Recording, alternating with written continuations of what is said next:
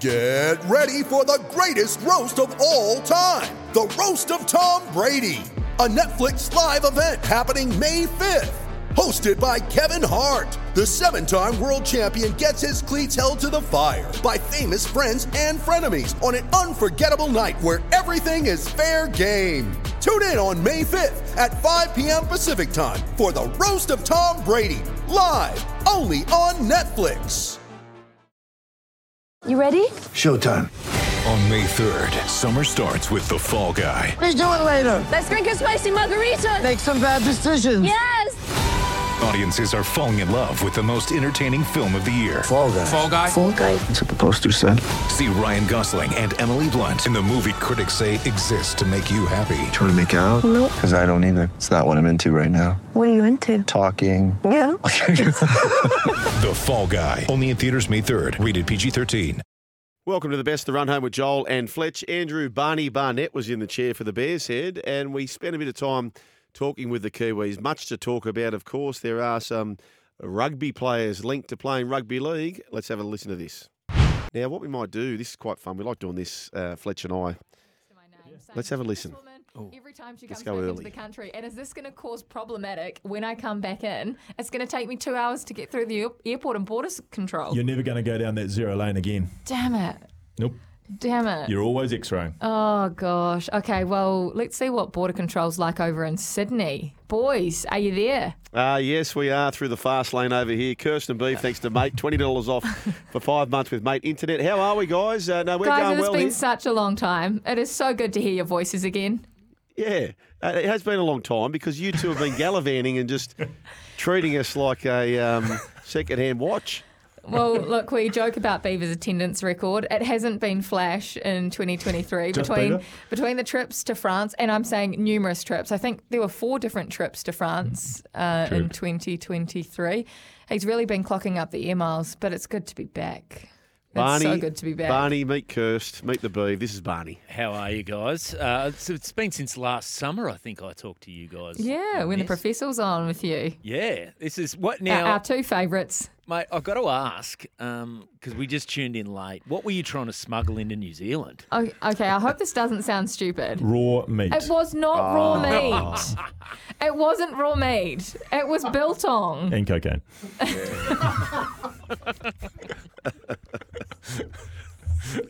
Tell the truth. It was biltong, people. It was biltong. And I still don't see the problem with dried meat in sealed packet. Can you take that into Australia? Yes or no? No, we wouldn't do that. would we, no, probably not. Not out of no. South Africa. Not without No. getting yourself onto uh, border security, one of our favourite shows over here. The people that make it onto border security, you just shake your head at them, don't you? Like with the most ridiculous things. It's fantastic. We, we, we love it. Now, what we want to talk about is uh, we're pinching a couple here. The fight is on rugby union versus rugby league. So first we lo- we lose Joseph Suaalii, and then we get back in return the Wanga Marky Niatasi, yeah, Marky. And now we're on the cusp, perhaps, of getting Caleb Clarke, who's training with the Rabbitohs, and the West Tigers have signed Chiefs winger Solomon Alaimalo. Um, where do we land with these two? Have them. You can have them. Really? Really? We want them to do well. We want our players in New Zealand to do well. And and Solomon hasn't had the biggest rugby career over the last couple of years. He's had a few things going on. So it's good to see him. They'll make the most of him in the NRL, won't they? Yeah, Solomon Solomon Joel was somebody. He came into the scene Freakish talent. when I was uh, an old man at the Chiefs, and there was reps on him, and he had an amazing build, amazing athlete, and for whatever reason, um, hasn't hasn't had the rugby career I think that we all thought he might have, and he's just sort of faded away a bit. But if he gets everything right, he could he could really be something. Fullback, winger beef. You'd start him at winger, obviously in league, for So- while he learns his trade. So just on Solomon, and- and you spoke about how it hasn't panned out how he would like. Has did he have a, like a, a twelve month or eighteen month period where he was just absolutely dynamite? He, he had a he had a period under um, a guy a coach that you guys sacked uh, Dave Rennie who uh, was a little bit bit of an Eddie. Uh, He he had him absolutely firing a- as a 21 year old, and he was he was going places like it was a matter of when, not if, he was going to be an All Black. And then it sort of Ren's left, and, and a few things went off the off off the tracks for Solomon, and.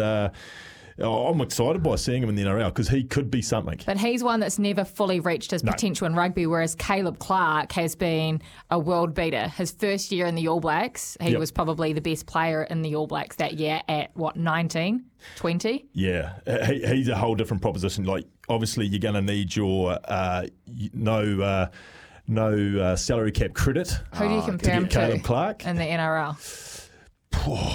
Jeez, who would you compare him to? He's got Um, thighs on him. He's got thighs no. on him the size of. You'd compare him to who's who's my Penrith boy, To'o. Oh, okay. So, Really? so But- another but winger. prob- another winger. Yeah. But probably probably a little bit more. He'd probably be a bit taller than uh, To'o. Big guy. And he, could move into the centres He is a big unit. He's got quads on him like uh, you've, ne- you've never seen. So, I, my only concern for Caleb, and it's a criticism of him in rugby, and I know your boys' attitudes toward, towards work ethic, is whether he would his involvements, and obviously as, as a winger, he'd have to take a carry every set of six when they're bringing it back, and that would be something that he'd probably have to have to get sorted. But as far as ability. If he got that right, he'd be like he'd be a Kiwi within twelve months, sort of thing. He Wow. would, Wow. he would kill it. He would Ah. absolutely kill it if he commits to it. But I just, I just wonder if he's up for contract renegotiations again over here. Who knows? But there's Okay. like this interesting conversation going on at the moment because there's obviously this coach and All Blacks um, coaching reg- change in coaching regime. Four new coaches in, clean slate. Four years until the World Cup, so they'll be looking to bring in new talent. And some of these players that have been there before won't make it back into this environment. So that's where other opportunities come up, don't they? Yeah, you're in a clean slate kind of mood. You got rid of your prime minister, the All Blacks coach. Uh, We're the, a mess. Yeah, well, the Kiwis beat the Australians in the rugby league by 30. You got rid of him, uh, and now. You can't bring raw meat into the country. and, and now you're getting rid of doing Caleb, there? Caleb Quad Clarke. Um, so they're all coming over. But um, so you're tipping Caleb Quad Clarke to be the one uh, potentially if the bunnies. Geez, I've got some outside backs now, haven't they? Yeah, don't Sounds- they? What? They'll be stacked. Yeah, yeah. Stacked in that back line and centres. Holy dooly. We need some to come the other way, though. I mean, Joseph Suaalii, great to come into the Wallabies, but we need a few more to come this way, don't we? We need some superstars of rugby league. Who, who are you looking for? Let's do some horse trading. Uh, if I'm Australia, who am I looking? There's only one Australian rugby. Cleary. No, the one that I think could change the way it's all going and happen quickly. David Fifita. Oh, Really? wow. He would be the he would be the one that sticks out to me like a sore thumb. Get him, turn him into a second five in rugby, which is where Sonny played. Yep. and he would be an absolute game changer for the Wallabies. All these other ones that they talk about throwing millions at, just it doesn't make sense to me. David Fifita would be the one I would go all in on if I Well, was they Aussie need a coach first, to be fair. Eddie's gone, isn't he? Well, Captain have one? coach? What do you reckon? uh, so yeah, no, that's where that's where I'd go if I was uh, Aussie rugby. What about this young fellow who I actually didn't only learn this at the end of the season? So we've got a kid over here for the Newcastle Knights called Leo Thompson, and as it Yes. turns out, I understand he's a twin, and his twin brother plays in the rugby called Tyrone Thompson. Uh, He's signed with the Knights in 2025. What do we know of him? Yeah, well, he, he's he The was brothers. the brothers out of Yeah. Hawke's Bay, weren't they? So Same the Frizells. One's Yeah. playing rugby, one's playing league, and they're both monsters. Yeah, well, he, turned- he he put in a fairly good shift for the Kiwis when they won that uh, tournament at the end of the year too, didn't they? That, Did. that one they won thirty 0 If I remember rightly. Did that happen? Yeah, that happened. What? Our Kiwis? Our Kiwis won. How good. Yeah. Did- was that not broadcast in Europe where you were over there? I don't think it quite made it over uh, to Morocco. No. Yeah, we need to we need to bring something. It's just kind of the elephant in the room at the moment, Mm. and uh, people are saying, "Oh, Eddie Jones trader" and all this sort of stuff. And look, um, there's been no bigger trader action than a Kiwi who's in this building at the moment. Oh, Gibbo, do you wish to share your sentiment with the listening SENZ audience? Yeah, well, I've already apologised to half the nation, so I can do the other half here. Yeah, look, I've been saying that Ireland punches above their weight more than New Zealand does. Because I was sorry. saying, I was saying New Zealand. I Sorry? believe. I was saying New Zealand. You Zealand. heard Gaelic me. football. Yeah. No, no. I reckon, in just in terms of population, they're a better What's their sporting population? nation. Five million. Same as yours. Same as us. Same as us. We're better than Ireland. Yeah. Yeah, No, but in rugby union and in netball, like, what about Gaelic football and hurling and association football, which is soccer? Those are sports Well, that how like- many people yeah, play? That's how what I'm saying. You guys are The World great. Game? You guys are great Yeah. at AFL. AFL. Yeah. Yeah, correct. I didn't Yeah. say anything about Australia, Bevan. Please don't do this to me. You're my favourite player growing up. I don't want to hate you. Ronan O'Gara's good too. Ronan O'Gara's great. So what about guys? What about old uh, solid as wet cardboard over here, Gibbons? Yeah. He, he, he's- I said, give me your number one reason why you think that New Zealand, pound for pound, do not perform as well as Ireland. He said, oh, mate, just look at the Six Nations record. Yep. You don't even play in it, do you? Conor McGregor versus Israel Adesanya. Yeah. Who's better? U2 versus Dave Dobbyn. Who's better? Oh, You know here he goes. Dobbs. Dave Hey? Dobbyn's probably Yeah. up there for me. Yeah. Anyway, sorry, New Zealand. I'll be back home for Christmas. Will he Well, though? not, not with this border control that stopped Kirst's bringing meat in. That's right. Your, your new name's Biltong. Uh, what else is happening, guys? Oh, we're- we're slowly getting our life back in order. Obviously, Kirst's first show back today. I've been- Beaver's second of the year. and- and He's we- still recovering. Uh, I, I don't know if you heard, but he actually came out of retirement yet again. He doesn't know when to give it up, this guy. was Turns social. 40, It was turns 40 in the desert in Dubai, and then decides to break a rib and break his leg at the same time running around on the field. Who else was over there for that? Um, Well, some of your boys were over there. Yeah. Hoffy was over. He was running short balls off Tommy Leuluai. Um, So they had a rugby league team you've playing tens. An ex-Wigan team, coached by Andy Farrell. Um, and thankfully, they got knocked down in the quarterfinals because I saw Hoffman walk past me and I thought, Joel, I don't want to be in front of no, that. not the Hoffman. Uh, uh, we've got to go, guys. Uh, great to catch up. If we don't speak before Chrissy, all the very best. That And was uh, thanks and for another sweet. great year. Missed you guys. Thanks, Bye. guys. Welcome back to the best, the run home with Joel and uh, Fletch with Barney in the chair. We caught up with Bozza, the great uh, Mark Bosnich, and well, the big topic we spoke Champions League, we spoke Premier League, we spoke West Tigers board, and we spoke more importantly Manchester United. What's Pepe Le Pewing? This bloke I just love talking to. But you never know where he is. And the pool stage of the UEFA Champions League wraps up tomorrow at 4:55 p.m. Uh, Australian daylight savings time. Every match is exclusive and ad free, live and on demand. Around the grounds we go. Mark Bosnich. Bozza, how are you, mate? Good afternoon, Joel. Afternoon, Andrew. How are you, mate? Where do we find you this Very fine good. afternoon? Uh, on the way to uh, my son's football training out to Daceyville, so we're in the car on the way out there. Um, so he's uh, he's finished his little mini tournament they have. He's only six, and and they finished their training up. Uh, second last training sessions today. Last training is on Friday. So there we go. Tell you what we need to do. Uh, you know, remember that game we used to play on the Commodore 64 called Where in the World is Carmen Sandiego? And there'd be a few clues. Yes. I saw this guy who was in this colour car and he was heading this way and he said this. We need to do this before the Bozza segments, I reckon, to find out exactly where he is. Uh, Bozza, Champions League this morning. What was the mop up? Well, the mop up, uh, unfortunately for Manchester United supporters uh, like myself, was that they didn't qualify, and they didn't even qualify coming in third to go into the to drop down to the Europa League. They actually finished fourth by losing to Bayern Munich one 0 at Old Trafford, and the performance, what to be honest, was okay. Um, but uh, the bottom line is, it wasn't really lost this morning. It was lost in the games that they had against Galatasaray and Copenhagen recently but it's a disaster for Manchester United because any any well even football supporter who saw that group at the beginning, without no disrespect to Galatasaray and Copenhagen, who have done absolutely fantastic.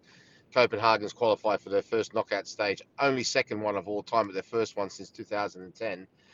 Anyone would have said, you know, that should be Bayern Munich and Manchester United, no problem whatsoever. But the woes continue for Erik Ten Hag and his men, and the you know the, the challenges do not get any easier. They play Liverpool away on Sunday, and that will be without quite a few of their players, including Bruno Fernandes. And after last night, looks like Harry Maguire and Luke Shaw won't play as well. So some very big decisions to be made um, by the new uh, 25% stakeholder, Sir, Sir Jim Ratcliffe, who's uh, bought into the club on the condition that he gets control of the football department. So the big question is going to be, as with any business, when new people come in, is he going to stick with Ten Hag? Or is he going to basically say, well, look, listen, we're going to go a different direction? I think a great indicator will be in January when the transfer window opens. Will they back him in terms of the funds? If they do, then I think that they've got plans for him long term. If they don't, then it could be well be said that the writing's on the wall. The one thing that will dictate pretty much immediately whether he goes or he stays, if he continues to lose game after game after game, uh, there will be no decision to make. He'll have to go. Hey, Bozo, if you had to backtrack, right, what was the defining point where you just thought once upon a time Manchester United were always going to be this absolute global powerhouse, and then it's just seemingly well and truly lost that same gloss? What would you put it down to? Does it coincide with Sir Alex Ferguson? Was there a player who left? What do you specifically I- pinpoint it to? I, I definitely think it coincides with Sir Alex Ferguson retiring, but I think the malaise began a little bit earlier. I think it, it has to be said that when the Glazers took over and they took on a, a massive debt, I think that that was a mistake from the previous owner, the Edwards Martin Edwards family, uh, to allow that to occur. Manchester United are arguably the biggest sporting brand in the whole world, and I don't really think that you should allow anyone to buy that brand servicing so much debt. I mean, in the in the early, I mean, they're still paying a lot of interest on the debt that they have at the club. But in the early years, it was something in the range of 80, eh, like 85, 90 million pounds a year, just in interest alone. Now, there'll be a lot of finance people out there who will be saying, well, well, that's okay for a club of Manchester United stature. Yes, but you've got to understand in football, that money can be used to go and buy top players. Now, the, malaise, since Sir Alex Ferguson, has been gradual. There's no doubt about that. But I don't think there's no coincidence. And this is why I'm really reluctant for them to sack Ten Hag. Pretty much every two or three years since since Ferguson's retired, they've come up with a new manager Yeah. and the whole thing has to change. I mean, and if if we look at the example, let's say Liverpool, I mean, Klopp in his first season, I think finished eighth. Then he had two fourth place finishes. Then he started to really challenge. Mikel Arteta, who's now manager of Arsenal, you know, first two seasons, eighth, eighth. Okay, he did win an FA Cup, it must be said. Then fifth. Then last season, second. So, the, it, you know, I would love to see them, you know, you know, basically stand faster in the situation, stick by the manager. But like I said, it, becomes so hard, Joel, as you know, in hmm. any sport, regardless of it's football, whatever, regardless of the, if somebody keeps losing, keeps losing, keeps losing, unfortunately for the for managers all around the world, it's much easier to change them than it is to change the whole footballing team. Do you think maybe they're a victim of their history of success in the sense that they've built up a supporter base that just expects success and don't have the patience for the, the rebuild phase that perhaps they need? Oh well, yes, and I mean yes and no. I mean, the, the halcyon days uh, when they were the first English team to ever win the European Cup, now called the Champions League, uh, in in the late '60s. You know, when they had you know the, the late uh, Sir Bobby Charlton, George Best, Denis Law, and then after that they suffered a period in the '70s when they actually relegated to the second division. So it's kind of happened before, but it, you know, they've always been an absolutely massive club, and you know it was Liverpool for 20 years who had that success that they dipped off for quite some. They didn't win the title then for for for over 20 years. And Manchester United are sort of heading in that direction. I mean, things do come and go in football. People just think that you know because there's no salary cap and because of the money, things are constant. It it, it is a constant battle. I mean, even Manchester City right now, regardless of the backing that they've got, are going through a poor period. But it just goes to show, like I said, although money can shorten the odds in terms of your chances of winning and winning major trophies, they don't guarantee it in our sport. And the, the thing is that people who are detractors from Erik Ten Hag will point to us say he has been given money to spend. But as I made the point this morning to the boys on the show, you know, they were interested for Harry Kane, who ended up going to Bayern Munich, who actually set up the goal today uh, uh, for Kingsley Coman.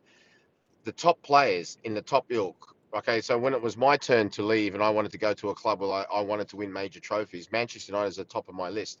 For the top players now, Manchester United are not the top of their list because they know at best at the moment it looks as though they might win a, a, cup competition, a, a league cup, an FA cup, but they're not going to win one of the big ones, a European trophy, Champions League, or a title, and that looks the case for the foreseeable future.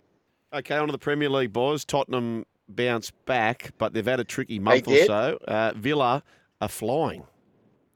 Go Villa. Go Aston Villa. You know, I must say, uh, the only other there was only two other times uh, that I've known to be feeling like this at Aston Villa, uh, and I was involved both times, especially back in the inaugural Premier League season of 1992-93. And we played Manchester United at home and beat them 1 0. And that was just before Christmas. And I thought, we've got a real opportunity here. We had some really experienced players who had won the title before, the likes of Kevin Richardson, Ray Houghton, Steve Staunton, Dean Saunders, some really Paul McGrath, some really top players. We ended up having a title race with Manchester United and Norwich, funny, but uh, funny or not, uh, or believe it or not, and ended up finishing second. The other time was in 98, 99, where we went unbeaten for the first, I think it was like about 15, 16 games. But deep down in that 98, 99, you just didn't have the same feeling as we had in 92, 93 that we could really win it. And they're a real opportunity. They beat Manchester City during the week. They beat Arsenal on the weekend. Uh, they, they've got a fantastic manager. They've got a very good spine on the side. And you know, at home, they've just broken their home Premier League record of consecutive win. They, that win against Arsenal on the weekend was their 15th consecutive home win in the Premier League, which is which has broken a record. And you know, they're in the Conference League, which is the third tier European competition, which they can afford to, Joel, Hmm. play their second string side up until it gets to serious times around the last eight or so, which is an advantage because you know when games are coming thick and fast, it's all right when things are going well, but if they're not, it's amazing how many players all of a sudden pick up ailments or bruises or whatever and they don't want to play. So, um, you know, so far as I'm concerned, this is going to be one of the most open title races there's been in a, in a long time, and Aston Villa are definitely a contender. Welcome back to the best of the run home with Joel and Fletch. Damien Oliver, what a career he's had, and he's going to wrap it up all on the weekend. Bryan Martin, a legendary race caller, he's been all across his career, reveres him as one of the finest he's ever seen. We might have squeezed in a little bit of Fields of Omar chat as well. Sad news this year because my favourite Australian story, sporting story, full stop, well, it's maybe been usurped by uh, Ivan Cleary being able to give his son the Clive Churchill Medal. But it's a dead set photo finish. I've shared it with our listeners many, many times where a bloke called Bryan Martin wants to grow up and be a premier race caller. One day gets the opportunity to call a Cox plate. Uh, he has a horse that he can't sell. That horse happens to run in a Cox plate. He calls the race, it wins, and then he has the audacity, the hide, the temerity, the gall for that same scenario to happen twice. So he couldn't get rid of the horse, and then Yep. the horse wins the Cox Plate that he's calling. The premier race in Australia. Oh, so we're and we're sure this isn't a fine cotton type arrangement where he just called whichever horse he wanted no, to win. No, no, no, that's right. No, but I'm pleased to say the great man who I love, Bryan Martin, joins the run home with Joel and Fletch. G'day, Bryan. G'day, boys. Great to be with you. Uh, I set that story up, and it is my favourite Australian sporting story. but sadly, very sad news came in June, didn't it? Yeah, it did. Um, he uh, he passed away at 26 years of age. So he'd uh, he'd been fantastic, and he, he won the Cox Plate on that um, on that Saturday in 2006. And by the Monday morning at Court to Wait, he was out at Living Legends, a, the sort of rest home for champions, which I was part of the board to set that up uh, a couple of years earlier, and we wanted him to have a good home and. When he got out there at eight, uh, court to eight on the Monday morning, he was met by a couple of old timers, Might and Power, Wow. uh, Betelgeuse and Up and Doriemus, all champions in their own right, were there waiting for him. They all had a chat and went to their respective paddocks, and that's how Living Legends grew. And he was there for 18 years, so he had a wonderful afterlife after the racetrack. But he gave us uh, immeasurable pleasure. And um, no, I, I won't forget those Cox plates because he ran in it five times and won two and was placed twice. So he. Uh, and he was nine when he won. It was, uh, you know, we announced his retirement on the Friday, and come on, Foo, get out and do your best, mate, on Saturday, which he did. He did, and um, a great chapter in our lifetime and, and in racing, really. Well, that's a part of the story that I, I have forgotten, Bryan. So, so Foo or Fields of Omar last ever run was a winning Cox Plate. Is that right? Yeah, yeah. in running, he would equal a record of uh, of running in five, and it was held by a horse from the mid 40s. And um, he would then go on, if he could win, he'd be the oldest at nine years of age. The oldest had been eight, which was uh, superimposed in 92, but a nine year old had never won the Cox Plate. So he had history stacked against him. But we announced on the Friday win, lose, or draw. This was his swan song. Wow. And like great athletes, um, he went out and produced arguably his, his best ever. He came from last and one of the closest finished ever. So it was sort of one of those things that you know it's a Hollywood movie set up to do it, and and he did it, which was which was remarkable. So he went out a champion as his career was. So it was great. It was you know you look back and you think. Well, uh, how did he do it? How did I get through it? How did we all do it? And and it's you know it's a part of history, I suppose, in many ways. But in my time, I won't see anything like that again. Wow. And to be a part of it, you know, Yeah. Didn't, uh, you know, purchase the horse and put him amongst friends and everything else. And he broke down twice. He did a suspensory in the front, near side front, and the offside front. So they don't really come back, but he came back stronger each time. That, that's the amazing thing. Rest in peace, Fields of Omar. What what an amazing Yeah. story! Now you said on the Monday he was out at the, the rest home and uh, he was greeted by Might and Power and a few of the other great horses. Yeah. Um, I've Yeah. spent a bit of time around uh, retired athletes, uh, working both here and Fox, and one thing they love to do is just talk up their career with the other blokes. And do, do you reckon there was a bit of that competitive uh, nature going on with the horses as well? Not a doubt in the world. When the lights sort of all went down and you know, the uh, there was a bit of darkness. They go from paddock to paddock, of the boys, and sort of, well, what did you do? Well, I ran in Firecock's place. Yeah, you didn't win a Japan Cup. I'm better loosen up, you know, set aside. I'm Might and Power. I won the Caulfield Melbourne Cup and the Cox Plate. Never, never heard of you. You know, the, all this sort of stuff would go on, and, and they're all geldings, so you know they didn't have stud careers, but. It's interesting. There was there was sort of a bit of a pecking order out there, and when he when he went into the paddock, first time into the paddock, there was a large paddock we'd prepared for him, and Better Loosen Up was there, and they went behind the shed like there's a shed that they stand up and, sleep, you know, out of the, the weather um, at night. And the two of them disappeared because there were cameras rolling on the on the launch day that particular time, and they uh, they disappeared. And there was a squeal. Someone, one of the two, got kicked, Ooh. and then they both just trotted out. So I would say, you know, the herd animal instinct came back to them, and they said, "Well, you're sharing this paddock with me."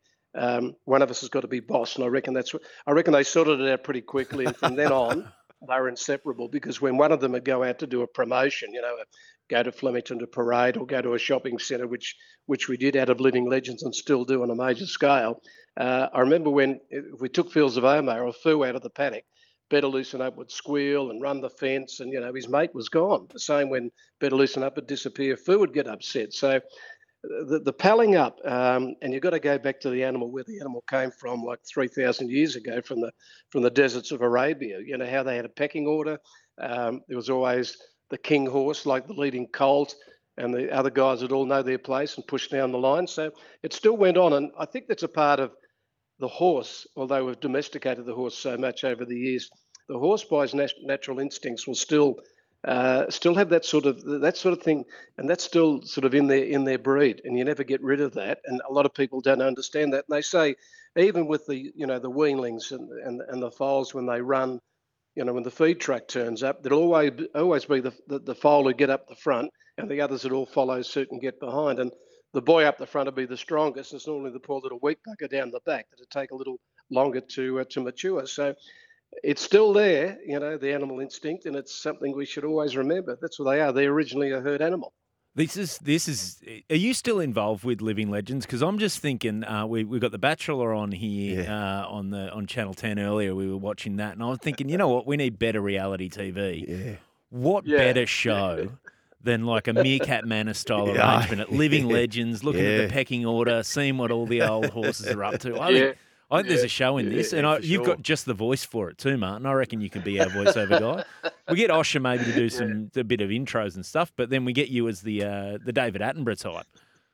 Yeah, and, you know, I'll walk the paddocks and, you know, Apache Cat's there now and Silent Witness and all those guys. Um, a lot of the old timers have, have gone to the uh, big race course in the sky, but there's a memorial garden that Foo was, uh, his ashes were laid to rest there a couple of weeks um, ago, and we uh, we all went out and uh, the Piper played Amazing Grace as, we, as the car, the, the, the, sort of the utility took his box of ashes down there. It was lowered in and a plaque set up, and that's Hmm.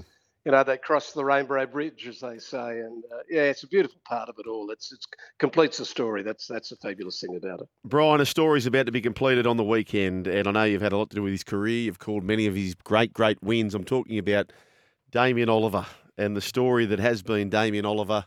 It'll be it for him, uh, fittingly back in Perth. What's your great memories of the man they call Ollie?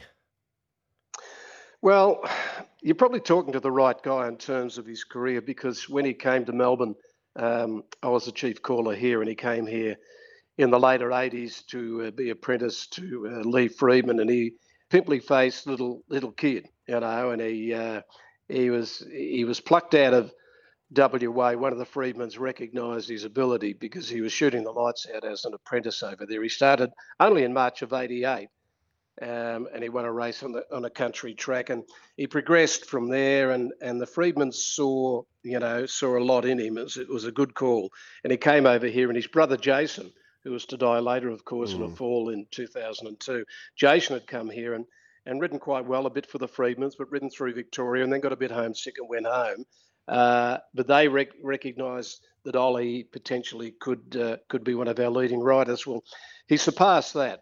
And calling him when he first arrived, um, you could see quite clearly the kid had it. And he won his first Group One in 1990 uh, on Submariner at Caulfield. I remember calling that race. And Bart Cummings trained the horse, so he, he'd been pelled up with one of the best in the business. And then to see his sort of career unfold uh, to get to 128 um, Group Ones and 3,168 outright winners, and that's a record. But he went on to win 10 premierships, and the record was held by Billy Duncan and Roy Higgins, and many years gone by of 11 premierships in Victoria. Ollie won 10. Uh, he won the four Caulfield Cups. The record was five, held by Scobie Breasley. He won three Melbourne Cups. Ollie and two close seconds but the record is held by Bobby Lewis and Harry White of four Melbourne Cups. So he was on the on the cusp of actually creating records in the biggest races as well. But they'll never get back. Or I think the only jockey that's going to get get and do the uh, the Group One record will be uh, J Mac um, James McDonald because he's he's well ahead of schedule. But Ollie holds the record there. But he. Um, he had a, a brilliant career, and he, he, from day one you could see that he was hungry. He was mean and he was lean, uh, he got very homesick over here as a kid, and a couple of times he nearly sort of, you know, burst away from the stable and went home because he really was a, a Western Australian Perth hometown boy. All his family were there, including his mum. Uh, so just to watch him make it here on his own, and the Freedmans, you know, they, they were tough customers. Those boys, Lee, when they started out, and his brothers Anthony and Michael and Richard when they started out, and they they became an enormous success in the late 80s through the 90s and very tough taskmasters. So I reckon they would have given him buggery along the way mm. uh, if he didn't shape up. And a couple of times he nearly bolted and went home. But he rode the rode the bumps and very quickly just started um, on a you know a magic carpet ride of success and and wins in every major race. And he could make horses sing really. Um, I'd see him riding at Moe on a Thursday or Pakenham on a Friday, and uh, he'd be there for the group one day on the Saturday. And that was put down to a, a combination of things like just absolute natural talent, bred to be a jockey. His dad was a jockey, his brother was a jockey, so he had all the ingredients. Perfect timing, uh, knew where the post was, you know, in a photo finish, very few would beat him, but always hungry, always hungry. And I said to him, I was doing a, a, podcast for the Melbourne Cup a couple of years ago, and I said, "Why is it where you are now? You know, you're the, you're the number one man here. Why would you go to Bendigo on a on a wet, you know, middle of the winter mm. Thursday?" And he said, "Well, you never know." He said, "You might be something you've been riding track work for Danny O'Brien, and you're running the filly's running in a maiden. You never know; she might, you know, go through to the Oaks, and you want to be there where they start." So, uh, and I took that on board. And he, shortly after I did that interview, uh, and I said, Is there one to follow? He said, Yeah, a thing that I did win the maiden on recently. Um, I forget its name for the time, but it was just a couple of years ago. And she went on to win the Oaks. So I can oh. see where he'd be there at the start, right at the start of their career. But he had this innate ability to recognise the talent. Um, and that, that's what that's what made him so great. And his timing, as I say, uh, his strength, and even his fellow riders, you know, he, they refer to him as the greatest of all time because he um, even at 50 years of age, he was still punching them home and outriding everyone else. So, where do you start and talk about yeah. with his, you know, his greatest wins? But it's just phenomenal. Bryan Martin, thanks for the insight. Fields of Omagh, uh, of course, the great man Damien Oliver. And next time, we'd love to chat about J Mac and what he's achieved at Hong Kong and what you've achieved in your career. And uh, you've been very, very kind to share some of that great, uh, invaluable insight with us. Uh, Bryan Martin, thanks for joining the run home with Joel and Fletch. Good on you guys. Welcome back to the best of the run home with Joel and Fletch. And what about a best of? This bloke's one of the best Aussies you'll ever speak to. So relaxed, so comfortable with all the time he afforded us. We're talking about one of Australia's greatest cricketers of all time, Matty Hayden. Joining the run home with Joel and Fletch with Barney in the chair, we say hello to Matthew Hayden. Haydos, how are you, mate? Yeah, good, thanks. How's it going? Mate, we're going pretty good to be speaking to a bloke who played 103 tests close to 9,000 runs, 30 tons to be in that that green cap or that green helmet and to get 30 tons, 29 50s. You must be fired up this time of year. yeah, summer. How good. I mean, we had, I think, arguably one of the greatest grand finals of all time. That's just, you know, sets the sun set on that. But now we're into cricket season, and we've got, you know, this Test match is going to have some, you know, really special connotations around it. You know, Davey Warner, obviously, you know, the way that he went through the World Cup, and you know, back on shores, you've got Travis Head, that's 96 away from 3,000 runs, uh, men's, you know, Test cricket. Um, Smudgy, talk about my 100. Smudgy's got 32. He's just one away from you know getting to the second highest uh, above Stephen Waugh and uh, Ricky Ponting, obviously the highest. You got Lino that's sitting on not quite 96 wickets. Um, you know, so four wickets away from his 500. And there's been two kings, one of which you just mentioned there, Warney and McGrath. That's um, you know done that, and he joins that in a really elusive club. Uh, and then from the Pakistan side as well, you've got Babar Azam, who's just recently relinquished his rights uh, as the captain. Um, Masood, Masood has just, you know, come into that particular position, fresh off a really good 100, in fact 200 uh, against the Prime Minister's 11. And you've always got the dark horse of Pakistan. I mean, they just roll out great fast bowlers. You could pick 20 fast bowlers mm. from Pakistan, and each one of them would give us a, a little tingle, you know, when it comes to this Perth wicket. So, boys, plenty to look forward to. Mate, it has been such a big year for Australia in the cricket. Um, you know, and I think this like so much to look forward to as well. But with this side, this current side, Pat mm. Cummins, man, um, obviously they've they've got the, the they've just won the uh, the World Cup. They've got the T Twenty World Cup. They've got the yeah. World Test Championship, and they've retained the Ashes. Um, in terms of mm. like generate, we always talk about generations of Australian cricket. Um, you were part of an amazing mm. generation, a golden generation, if you will. How do you guys see this generation now as stacking up uh, in in terms of uh, great teams of the past? Well, there's no doubt it's a great team. Uh, you know that World Cup. If you just want to hit the pause button there for a second to you know to see firsthand how the group really galvanised behind Pat Cummins and Andrew McDonald at senior management level um, to win that World Cup. I mean, literally, it, it's kind of from an Indian perspective, it was kind of like the Titanic. Yeah, you know, it was it was the ship that was never going to sink, right? Like you just had ten unbeatable um, games in a row for, for Team India, and there was just this great optimism and throw throw the weight of you know 1.3, 1.4 billion people behind it, and you just it was just something that was never going to go down. Team India was was called right from the get go as being the best side and yet here this team is under the leadership of Pat Cummins uh, t- to another title. You know, the sixth uh, international title and World Cup title for, for Team Australia, um, and, and, some of the um, you know remarkable performances that sat in that, uh, including Pat's as well in the back half of the tournament, not only as a leader but also the bowler. Um, and then you had Joshy Hazlewood that was sitting there, always the ever, a bit like McGrath used to have in, in his role uh, Mitchell Starc. It didn't really matter who you, and this is where my, my point gets. It didn't really matter who you pick in that side, even Marnus Labuschagne, um, and of course Travis Head. They all won matches in some way. Um, either and, and one of the great hallmarks from all those you know iconic uh, test playing nations that, that you talk about is that they have incredible defensive fielding efforts and Davey Warner really led the charge there with Travis Head and, and Marnus Labuschagne. Um, you know, so just I think it's comparable. Um, you win a World Cup away from home, especially in India, that's huge. The T20 World Cup, we also saw how great a series that was. The Ashes and the Test match, I guess, is the only question mark. I mean, you get two two nil up in a series, and then you end up drawing the series. Yes, we retain the Ashes, but I think you know this side is probably wanting to achieve more than that. Um, you know, we've always, I think, as a playing nation, been great at once the jugular's re- revealed, just going in hard for the kill, mm. and it didn't quite happen through through our winter. But having said that, look, this side is just something else.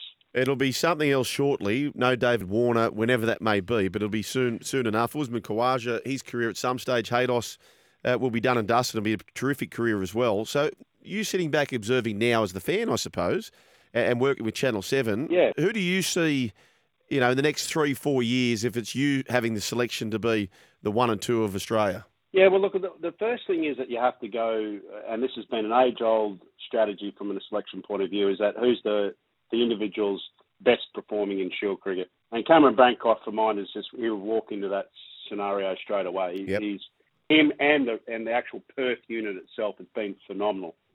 Um, you know, so then you've got someone like Matt Renshaw, who, you know, again fresh off a hundred. Um, I mean, he's been waiting in the wings. When you think of Usman Khawaja, he's only played 66 Test matches, fellas. Like the average is 47. Mm. Wow. You know, he's he's got 15 tons and 5,000 runs. Like he he should have, in my book, been Davey Warner's equal. You know, 109 games. You know, eight and a half thousand runs. You know, averaging 40. You know, but it wasn't his time. So you got to have. My point is, you've got to have a bit of luck as well. Like it's got to be your time. But you know, there's two names straight away that I think have been in and around the fringes of the Australian cricket team for, for a fairly long period of time, are putting runs on the board, in particular Bancroft. Um, but for fans out there, I wouldn't be too worried or concerned about, you know, having replacements for some of these players because, you know, the investment in the grassroots of our game is second to none. That's why a nation of 25, 26 million people can beat 1.3 billion people because the the focus and the and the investment in the grassroots at club level, you know, state level, in the Shield program, uh, now the Big Bash League, which is you know screening all through the summer. Um, it's there and it produces world class cricketers and world class athletes even before they're world class cricketers. So don't worry. Mate, now just on the, the retirement of Dave Warner and the, the, the conversation around um, who goes into that next spot, you um, you obviously had uh, a great partnership at the top of the order with your old mate Justin Langer. How important is it that opening pairs have good chemistry and understand each other's games? Because obviously that might be something Yeah, you know you're looking for. Mm. Yeah, very important. It's one of the unique uh, roles within any kind of team is those combinations. You could argue that you know right at the top of the bowling order as well. The the, the two men that walk out with the baggy green and take the new ball. That's a you know really important combination. Um, I'd always sort of like bracket at one, two, and three. You know, I think I think that's kind of like what they call in the Australian cricket team culture the engine room. That was started with David Boon and you know Geoff Marsh, uh, Mark Taylor. You know, recently inducted into the um, SCG Hall of Fame. Um, it's really important that they individually got these great skill sets, but then, as you've seen by the Warner and Khawaja partnership, um, it- it's been phenomenal. And so, you know, you build this. I, I think most of the time you look down the side and you go individually. Okay, well, here we go. We're going to look at Steve Smith. We're going to look at Smudgy's performances. But when you look at him, you look at his line item in his own performance. When you come to one, two, and three, in our day it was JL myself and Ricky Ponting. You didn't really separate those three. It was kind of just you you want that in a block. You've almost like vote in a block, if that Yeah. makes sense. That's how important it is, you know, to the culture of the group. It's no different to the front rowers in Yeah. in rugby league or rugby union. You know, they you don't often score tries, but gee, they do. Come state of origin time, they do the heavy lifting, and they get recognised for that, albeit in a much more you know um, low key way than a than a winger, for example, scores a truckload. I tell you what, uh, front row has been that one, two, three. Hayden, Langer, and Ponting. That's Payne, Haas, Fisher, Harrison, Leota, isn't it? That's Yeah, that is that's a that's a pretty good front row right oh there. my oath, it is. hey, just looking at the all-time list, and I know, Well, like, thankfully, one of them plays for the Broncos. oh, Haydos, where were you for that match? Mate, I was in Singapore um, with Steph Rice. Um, now it was just by coincidence that we were flying in different. We were, we were flying to Singapore. She was going to Dubai. I was going to India for the World Cup. But we watched it together, and it was a unique scenario because we were actually in the lounge together. But downstairs there was a there was a, a pub, and it and, there was obviously you know 120 Australians there of which I reckon 90% of them were Broncos. So every time they cheered, I'd be like going up in the lounge going, oh, you're guilty. And to, just to realise that we got absolutely flogged in the back, you know, 20 minutes. It was the most demoralising bloody performance I've ever I've ever been a part of in terms of a sporting event. Unbelievable.